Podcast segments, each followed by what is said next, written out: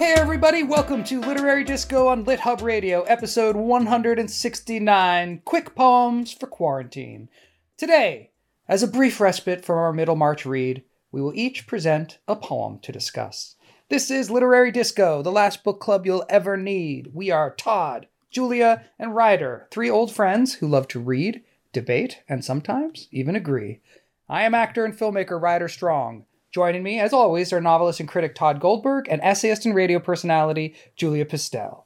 Hi, guys. Hey, so nice to see your faces. You too. Hey. It's been a long time. You've still got that mustache, I see. Yeah, I'm not losing it. Decided to keep it for another four minutes. so, listeners, um, this might come as a surprise to you, even though you hear these episodes often spaced by great distances. We often record them back to back. Hence, I still have an ugly mustache that makes me look like Big band leader Xavier Cugat, whose picture I'm going to meld into mine, and then you're all going to know what my dad looked like. Well, even more confusing, Todd, we're going to be releasing this one first. Oh, so, so this is the introduction of your mustache to Yeah. the world. Oh, so I look badass in this cool mustache that you're going to learn more about in Middlemarch. Nice. what, what, is there a special name for the episode that we're doing today, Ryder? uh, quick poems for quarantine? QPQ? Yeah. They call it? QPQ.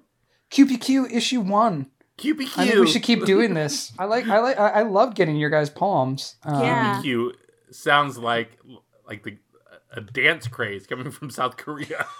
oh, I do the QPQ. Yeah, I do yeah. the QPQ. I learned it's it a big Fort- Fortnite thing. Yeah, I learned on Fortnite from my nephew. Deep into the QPQ. Yeah, so Um, we're we're reading poems um, because that will save our lives or something. It'll save our souls. Right. We just wanted something, you know, I feel like the headspace that we are in is symbolic of the larger headspace, which is like, okay, we have some big projects going on, namely Middlemarch, but we do need to break it up with something that doesn't overtake our lives. So we were like, Right. let's just Yeah. grab three poems. And I think that is the way to live right now. Like Can, today can I I, was tell you guys a, my- a little secret though? oh, I have been going back to Gil Thorp. Oh my God. Are you for real? I've poked in on occasion. you need See, to that's know? interesting because I remember we were talking about that. I was like, "There's certain, there's a certain type of pleasure to this, like just this sort of like prosaic life, like They I, gotta- you know, Yeah, I they got out of the whole problem with the AP test. You know, It, it took, it took his seven college weeks. career was not ruined. Yeah, Okay. it turns out the Mohawk kid is came clean. amazing. wow. That's it? That's how Wow. it resolved? I don't even really remember. Someone said something and it got cleared up. But I like I've gone back and been like, what's going on with Gil Thorp? But poetry is much better for the soul than Mm-hmm. the machinations of a uh, athletic director at a midwestern school that exists only in ink. You know, I, I I picked a really depressing poem because partly because I assumed you guys would pick funny ones, but we all kind of went a little dark. Yeah. So maybe this is where where and we're all, all at. very on the nose, I feel like, of what's going the on. time, the moment. How we're doing. yeah. Well, and the poem I picked is a little funny and a little deeply sad too. It's weird. You guys, you guys are more directly like, oh god, like the vultures are gonna come and pick the bones. Sad. Oh yeah. Okay. let's let's read them. They're all short Okay. enough to read. All right. Um, I'll go first. Uh, All right. Okay, so firstly, whenever I'm like, I want to read one poem, I have absolutely no idea how to go about doing that. You know, do you just like Google somebody? It's it's a weird a weird thing. So I asked on Twitter for help, and I picked the first poem that was recommended, um, and it is "The Mower" by Philip Larkin, and it is very Todd, short. you are unfortunately sharing your screen with me. Yeah, no, I'm trying to find the I'm trying to find the poem so that we can all read it together. Yeah, show us your What is email it? again. Philip Todd. Philip Yeah, Philip Larkin, The Mower. Okay. Wow, this Sorry. is very compelling. I didn't know compelling. if that was intentional. I didn't want uh, Todd's porn to suddenly pop up on the screen. is. Yeah, I this had is it up Todd's before. porn. There we go. Todd's porn is this very sad poem. Okay, here we go. Not far from the truth, probably. Yeah. Wow. This sad poem and then a, a Look, shot we- of a Twix this, bar. This does not need to be a part of our show. It's just Okay, I'm Alright. gonna read it. dead The hedgehog. Mower by Philip Larkin. The mower stalled twice. Kneeling, I found a hedgehog jammed up against the blades, killed. It had been in the long grass. I had seen it before and even fed it once. Now I had mauled its unobtrusive world unmendably. Burial was no help. Next morning, I got up, and it did not. The first day after a death, the new absence is always the same. We should be careful of each other. We should be kind while there is still time. Ooh, God, I love that. It's so great. so good. Wow. Um, It's such a you know wh- what I love about this poem more than anything is that like those last two lines by themselves are fucking horrible. Like it's the kind of like Right. pat aphorism. Like it's Yeah. just the most ba- banal thought. Like be kind to it, you know. But by the time you Yeah. reach it, it is so satisfying because of what has preceded it that like just saying, "Hey, we should be kind to each other while there is still time," which would just be like, oh, "Okay, yeah, thanks, buddy." But like because of this poem, you are it, it like just rips your heart out, and you're like, "Oh shit, we should, we should." And you feel Yeah. the the pressing need. It's beautiful. and and the the fact that it's going back to this um bit of nature a hedgehog mhm. And you don't really think of a hedgehog as a thing that you'd feed you know? But there Mhm. it's, it's so you know he says i had seen it before and even fed it once. Feeding a thing is uh, an act of love and of Yeah. kindness. Relationship, yeah. relationship and you know of bonding. There's, he doesn't need to feed a hedgehog but he chooses to for something. It made me think of um, my own yard uh, where i've been spending a lot of time we get these giant lizards in our backyard during hot weather and it's turned quite hot here in the desert uh, already. It's 100 degrees here today. But these lizards are huge. They're like you know some of them grow to be a foot long and at first they sort of freak you out when all of a sudden you see it and it's standing there. And then over the course of the summer it's like oh that's that's this this creature that's chosen to live in our yard. This is a really safe space for this creature to live and we're all just gonna cohabitate here and Hmm. it's sort of cool like oh i go out there and i see this giant white thing that has existed since before time literally um, and we're just sharing our spot together and like if a roadrunner comes through and eats one of the lizards like because you, will see the roadrunner with like you know a little lizard in its mouth it sort of bums me out Yeah. um it's God, you know that's so funny. I've I've been on the exact same trip lately, like really focused on like life around me and like Mhm. my new life. I, I, you know, partly because I have a five year old, and that's what five year olds do. right But also, I just think because we're we're stuck at home, so our backyard is the entire world. So yeah, we had a dead lizard that was rotting. We found it dead, and it was rotting. And we both like watched it over the days, and then we also have a hummingbird that's laid two eggs, Hmm. and we Oh, check in wow. on it, and we see these little tiny eggs. It's right outside my office window, and like my son is obsessed with it. I'm kind of obsessed with it. You Of know, I feel like part of part of this whole experience has been like narrowing our focus and you know slowing down and like appreciating the life in our own backyard. wow, I love that. fascinating. I our version of that is um we Vegas really interested in bird calls. Um Hmm. You know, different bird sounds and yeah. like I wish I knew more of them. So um we we had a little song where we sing like a chickadee in music class and then a friend of mine for her birthday in November got her a book where you just hit different buttons and you learn bird calls and now I'm outside and I'm like I got to learn these fucking birds. like, you know That's what I so mean? cool. Right. It's so it's Aren't such they an really hard to do though? Like Yeah, I oh, it's hard to yeah, I it's they're very hard, but you can get little like wooden pipes and whistles. We haven't gone that far, but it is I do feel like there is time and space and that's a worthy use of life right now. hmm Um it's it's really wonderful. You, But- we're having we're having a weird thing with a bird. this is gonna sound crazy, but it's true. every morning, beginning at about six thirty in the morning, the same bird shows up on our patio and like dances itself against the window into our bedroom so that it sounds like someone's throwing like a dirt clod against the window and it's and pieces are falling down like that's what i thought the first time i heard it but it's just the Mhm. wings flapping against the window every morning for several hours the same bird shows up it sits on a, a table in our backyard. It flies up to the window and flaps its wings and hits the window and goes back to the table. Back and forth back and forth back and forth. Over and over and over again. It's making me a little mad. Yeah. because he keeps waking me up. And so I- i'm also sort of fascinated by it. Uh, Yeah, because he's not hurting himself, or? No, I was like, this dumb it's so motherfucker is gonna break his neck, but he just sort of like flaps his wings. So I started putting um our dog's uh toys that look like animals in the window, so like to work as a scarecrow, so that I could, so I'm not waking up at six thirty when this dumb bird tries to play on our window. And at first it worked for a couple days. Today I think the, the bird got wise. It just kept doing it over and over and over again. And then if I if I get up and shoo it away, it'll go away. And then it'll sit on our fence and just sort of watch us for like an hour. And then it'll fly off. Same bird every single day. So Can you open your window? No.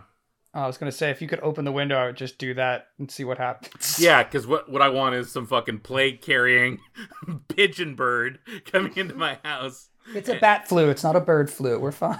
so back to the poem. Poetry. Oh right, right, right. Sorry. now Sorry. we know about dogs. Right. No, you're fine. I, I, it's on topic because what's happening. This is a fascinating cultural shift. I think that is going to last our the rest of our lives. Is everyone has been forced to slow down and pay close attention to whatever is around them.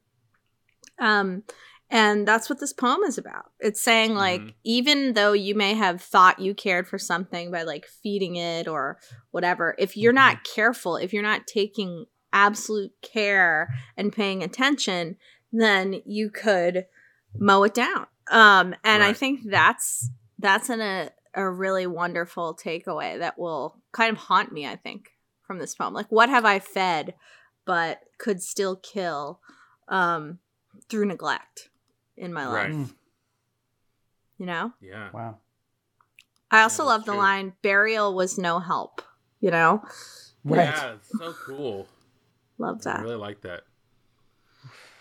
All right. Uh Who's Ryder, next? What, Yeah, I'll jump in. Which of yours do we have here?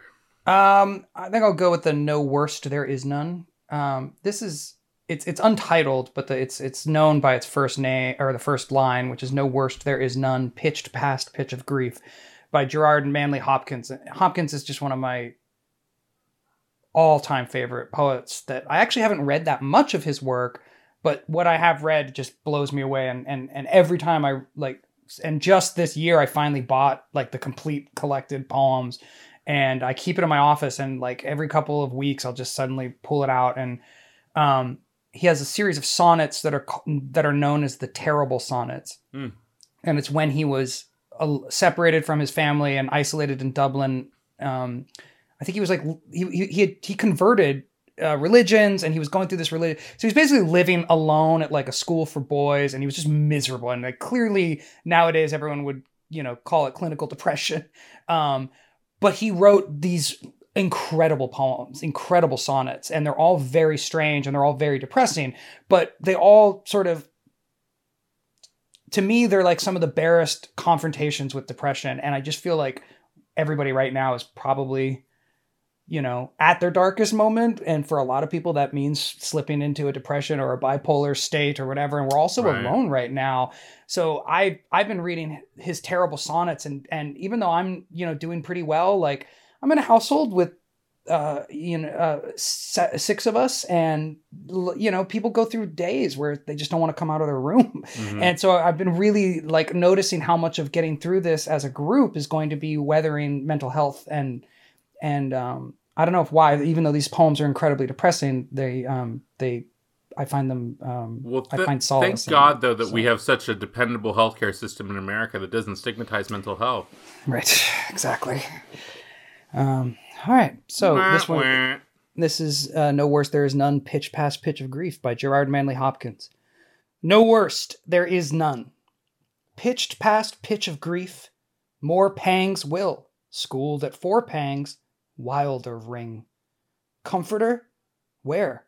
Where is your comforting? Mary, mother of us, where is your relief?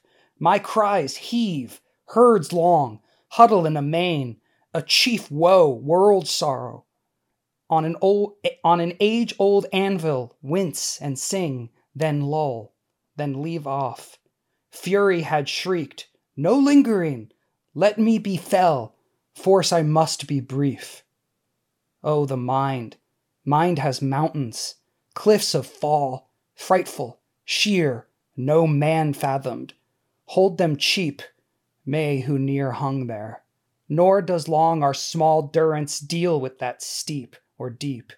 Here, creep, wretch, under a comfort serves in a whirlwind. All life, death does end, and each day dies with sleep. Oof, it's a good one. Really uplifting and light, Ryder. I know, I'm sorry. I just wanted to go dark. I mean, th- Yeah, it was, sure. yeah. I actually, there's another one of the terrible sonnets that I considered reading, which is Carrion Comfort, which is, I think, a, more fun to read. And, and but, um, yeah, No this less no, one- this is depressing. This is great. no less depressing. That one is just much more about religious and you know Mhm. struggling with religiosity. And this one, even though of course it still has religion in it, it feels like it's more about just facing the the parts of your own mind, you know, and and just getting through the fucking day, which is I feel like we can all relate to right now. Yeah, and, I mean, this one also has a, a distinct religious overtone, obviously, with Yeah. Mary, Mother of Us. Where is your relief? But I mean, this is this is like a fight I'll find myself in on the internet at some point tonight. Um, like, this is the time when people start to question the existence of God. Mhm. Like, oh, where was God when those forty-three thousand people died? Right. Um, what was he doing that day? Was he helping someone win the Super Bowl, and so he wasn't he wasn't available for the forty three thousand people who died this week or Mhm. this month or whatever it's been? Um, and so I like that that questioning. Um, hmm I think that's the question that is the essence of religion, right? hmm Um, I don't know what the word durance means. It's just endurance. Like don't have endurance. Oh. Our small durance. Like we we just do not we can't. It doesn't seem like we can deal with something so steep or deep. so durance is a word. I think he just shortened endurance. Like he just took off the beginning to make it iambic, or he's I don't even know if it's following iambic pentameter, but Let's see. No, durance means imprisonment or confinement. ooh, our small imprisonment. Oh, yeah, that's good. Hmm. I think Nor that- does our small durance deal with that steep or deep. Oh, yeah, that's Mhm. cool. That's a really good line. hmm It is iambic. Um I think the image of the mind having mountains and cliffs to fall off of is so compelling. I mean, that's I Yeah. feel like that's an image that's going to stick with me for ever and I'll forget it was attached to this poem. You know? Yeah. I'm the same way. The other one is the anvil in the first the, the first stanza. I Mhm. just like because he's he's he moves from like herds, so there's like animals, and those are his cries have become the animals, and they're huddling, and but then there's this anvil, and it totally reminds me of um, the tiger. Um, Tiger uh, Tiger by, Burning um, Bright. Yeah, because you know, talk- what what the anvil, what the chain. You know, Right. it talks Mhm. about God is like you know who for, formed is uh, you know, and the idea in this poem of like being on an anvil and, and it pounding you and it wincing and singing and then leaving off. I just love that. I you know you feel like oh, the the image it's kind of separate from everything else, but it's still it it strikes you literally. yeah. That's, a good one. That's super depressing. And this Gerard Manley Hopkins poems and prose, this is the book you have? Uh, yeah, I got whatever the all the collected stuff is, but most I've of the stuff you can find online. He's I've never read him before. Oh, really? He's he's just one of those. I mean, you can tell it's so. um Oh, he's not modern. No, Oh, okay. I'm looking at a photo of him. He appears to be perhaps a priest. Yeah. Yeah, he's very religious and um Oh right, I'm sharing my screen. You guys can see him too. there he is. yeah, he he is uh, 19th century, Yeah. mid 19th century. Well, Um sort of doe-eyed. most people assume he was gay and struggled with that and struggled with religion all his life because he, he- I think he was he converted to Catholicism and then he became like a Jesuit and uh, you know became like a basically a monk um, and was was very struggling constantly and very unhappy but he had been raised by his dad writing poems and his dad was a poet and um, so it's really interesting but uh, like what I love is uh, he's one of those like really word happy poets like you can just Mhm. tell Mhm. the like it- the joy of language is always so present and and the the musicality of the words takes precedence over like complete immediate comprehensibility um and i i think that that's really rare that it's good when somebody has that but he is really good and i always return Carrion Comfort i encountered in college and i i read it like once a year i always that that poem just haunts me um you know even though i'm a complete atheist and always have been I love poems wrestle with religiosity and spirituality and Yeah, um, me too. so, yeah. Uh, it's just okay. such a wild poem, you know. It's, Yes. and he uses the word "wild" in different ways throughout, but it's I can't imagine writing about. and also uh, as you're reading it Ryder, it's a very complicated uh it's got very complicated line breaks Yeah, um to figure out where the sentences are here um and so it's actually easier to read than to read aloud i would Mhm. guess Yes. Hmm, that is interesting wow. I'm gonna go. I'm gonna read more. Yeah me too. should. The, the terrible sonnets are like, I mean, for me, there are only there, there's only I love Shakespearean sonnets, and then I love these sonnets. Like of the sonnets in the world, like that I really love. These are like the best ever. Um, so and and you know he breaks a lot of the the sonnet rules and does a lot of interesting things and uses weird words and I don't understand all of them, but I still enjoy reading them always. It's so fun. well Even it's i uh i picked a poet that the last time we read his poetry on the show julia you weren't here and ryder Mhm. and i sobbed for 40 Yeah. minutes I Good. just, just cried. we just cried, and it is um, my dear good friend Matthew Zapruder. Um, Matthew put out three new poems last week. All three are, of them are f- fucking great. Uh, they're on a website called "Can We Have Our Ball Back," which was um, a literary website for several years, and then it went dark. And I guess it's back now because it's got a bunch of these new poems uh, from Matthew. There's also some new work by Josh Bell on here. He's a, a very good writer. Um, but he's got these three poems Go Make Something Old, uh, La Plague, which is actually quite amusing, um, and Rainer Marie Rilke. Um, the poem I'm going to read uh, is Go Make Something Old.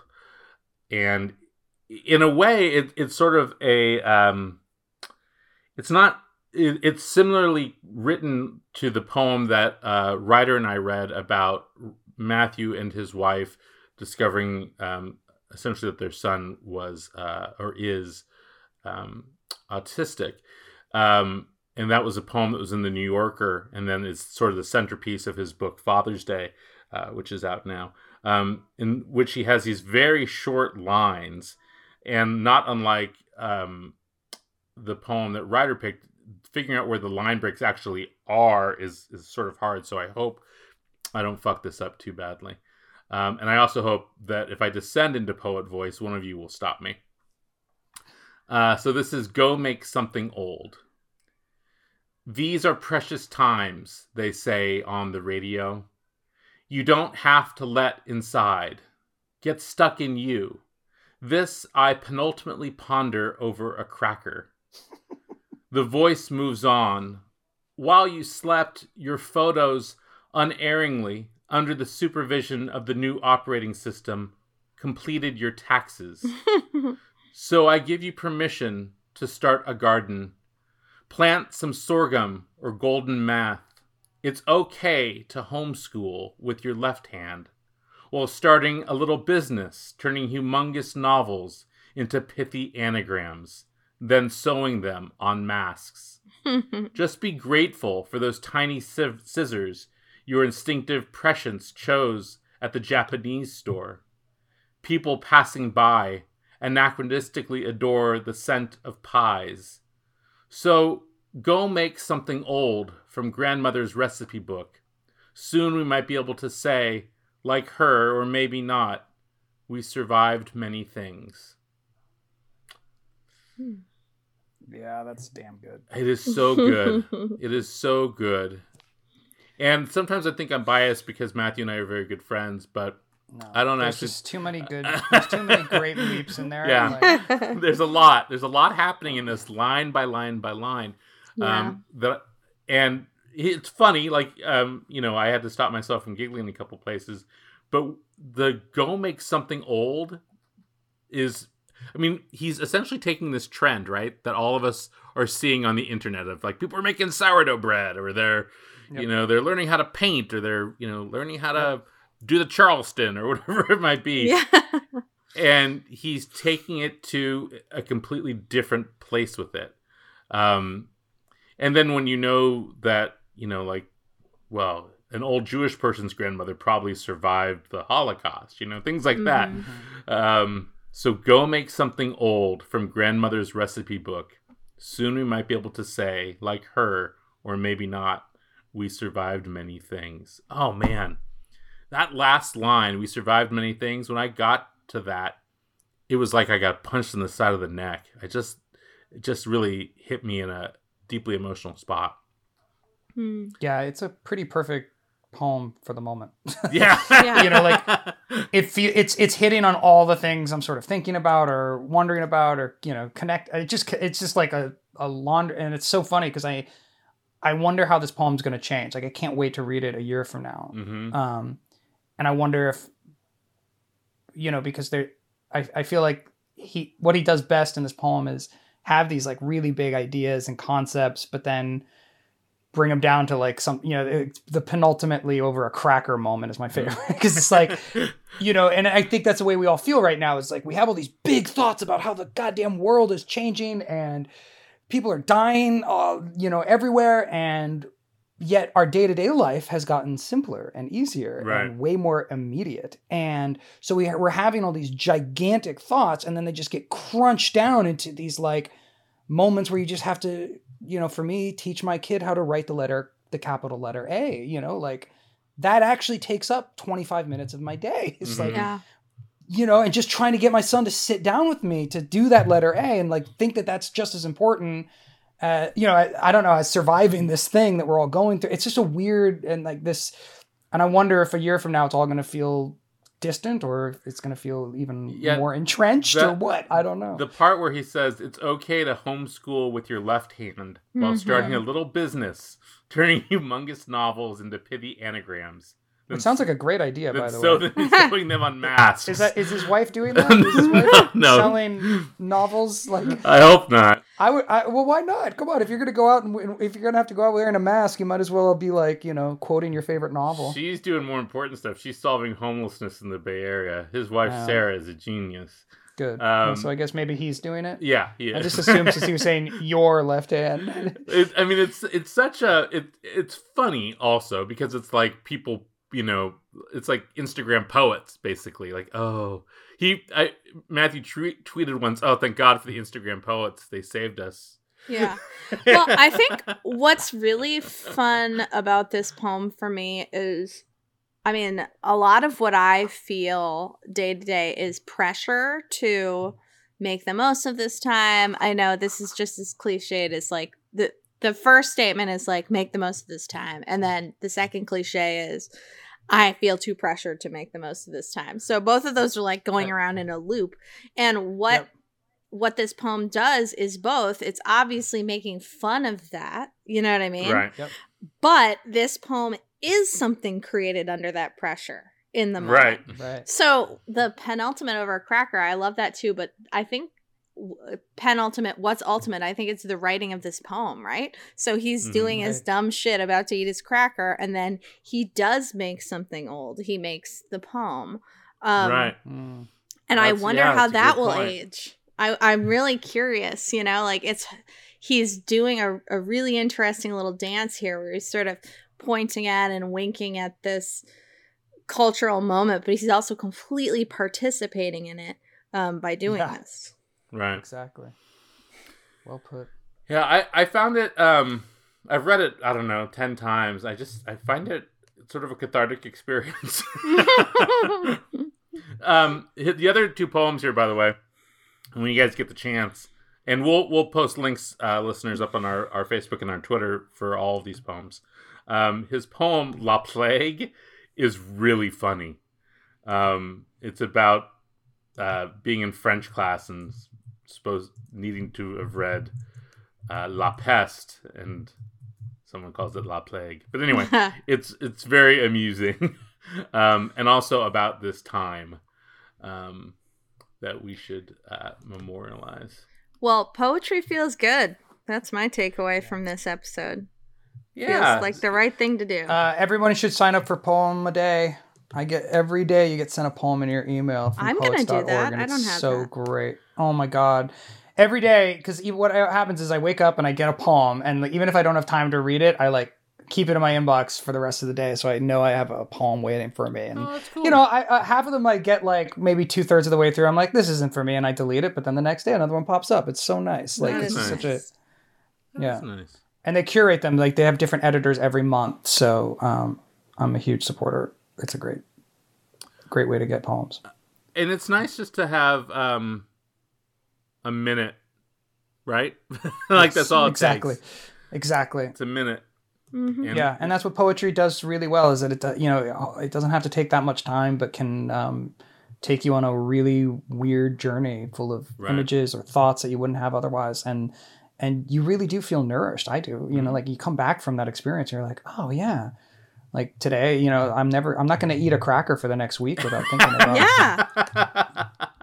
You know what I mean? Like Yeah. seriously. I, I mean, know, your the smell of choices. is- Your choices. You can read a poem in one minute, or you can read uh, two weeks of Gil Thorp in one minute. I mean, I definitely, I don't, I mean, I, I definitely have had the experience now, which I never have had before. Like, of just, I wake up in the morning and I'm like, did I watch something last night? Yeah. Like, I Yes. honestly, like, they have blurred together that, like, by the time I reach the, like, what are we watching on Netflix now that our son is finally asleep moment of the day, I, mm-hmm. my brain cannot function. It does No. not. So I can't remember. Like, I was talking about a Tales from the Loop episode the other day and I was like, I, I think I watched that. But I completely just lost it. Like, I don't know. My brain's turning to mush, guys. So the best quarantine um artistic experience that I've had. This is ridiculous and everyone's saying it, but it's true. Go watch Groundhog Day. It will give no. you Yes, it will- Yes, because it's the feeling How about Russian Doll? Can we watch Russian Doll? I have watched that again too. But the feeling that you wake up every day pissed, you know, that you have to do this Mm. again, but are just kind of submit to the unrelenting um second chance of it all is it was really it was a good rewatch. It was a good rewatch. Oh, that is cool. Yeah. And I like Bill Murray, so it's fun to watch. Is is Andie MacDowell still in it? she's still, in it. Yeah, she's She's still in still, it. still the great actress that she's Wow. always been. The the queen of the same line reading, no matter what movie I'm in. You- Okay. You, know that her her first movie was uh, Tarzan Greystroke. Oh Greystoke? God. They dubbed over her entire voice. wow. Little known fact. Is it raining? I hadn't noticed. That's one of my favorite bits from Four Weddings and a Funeral when she's covered in rain. All Is right, gang. I hadn't noticed. I gotta go watch something that I won't remember, I guess. Literary Disco is produced and edited by Justin Alvarez for Lit Hub Radio. You can reach out to us directly on Twitter at Literary Disco. Happy reading, everybody. Thanks for listening.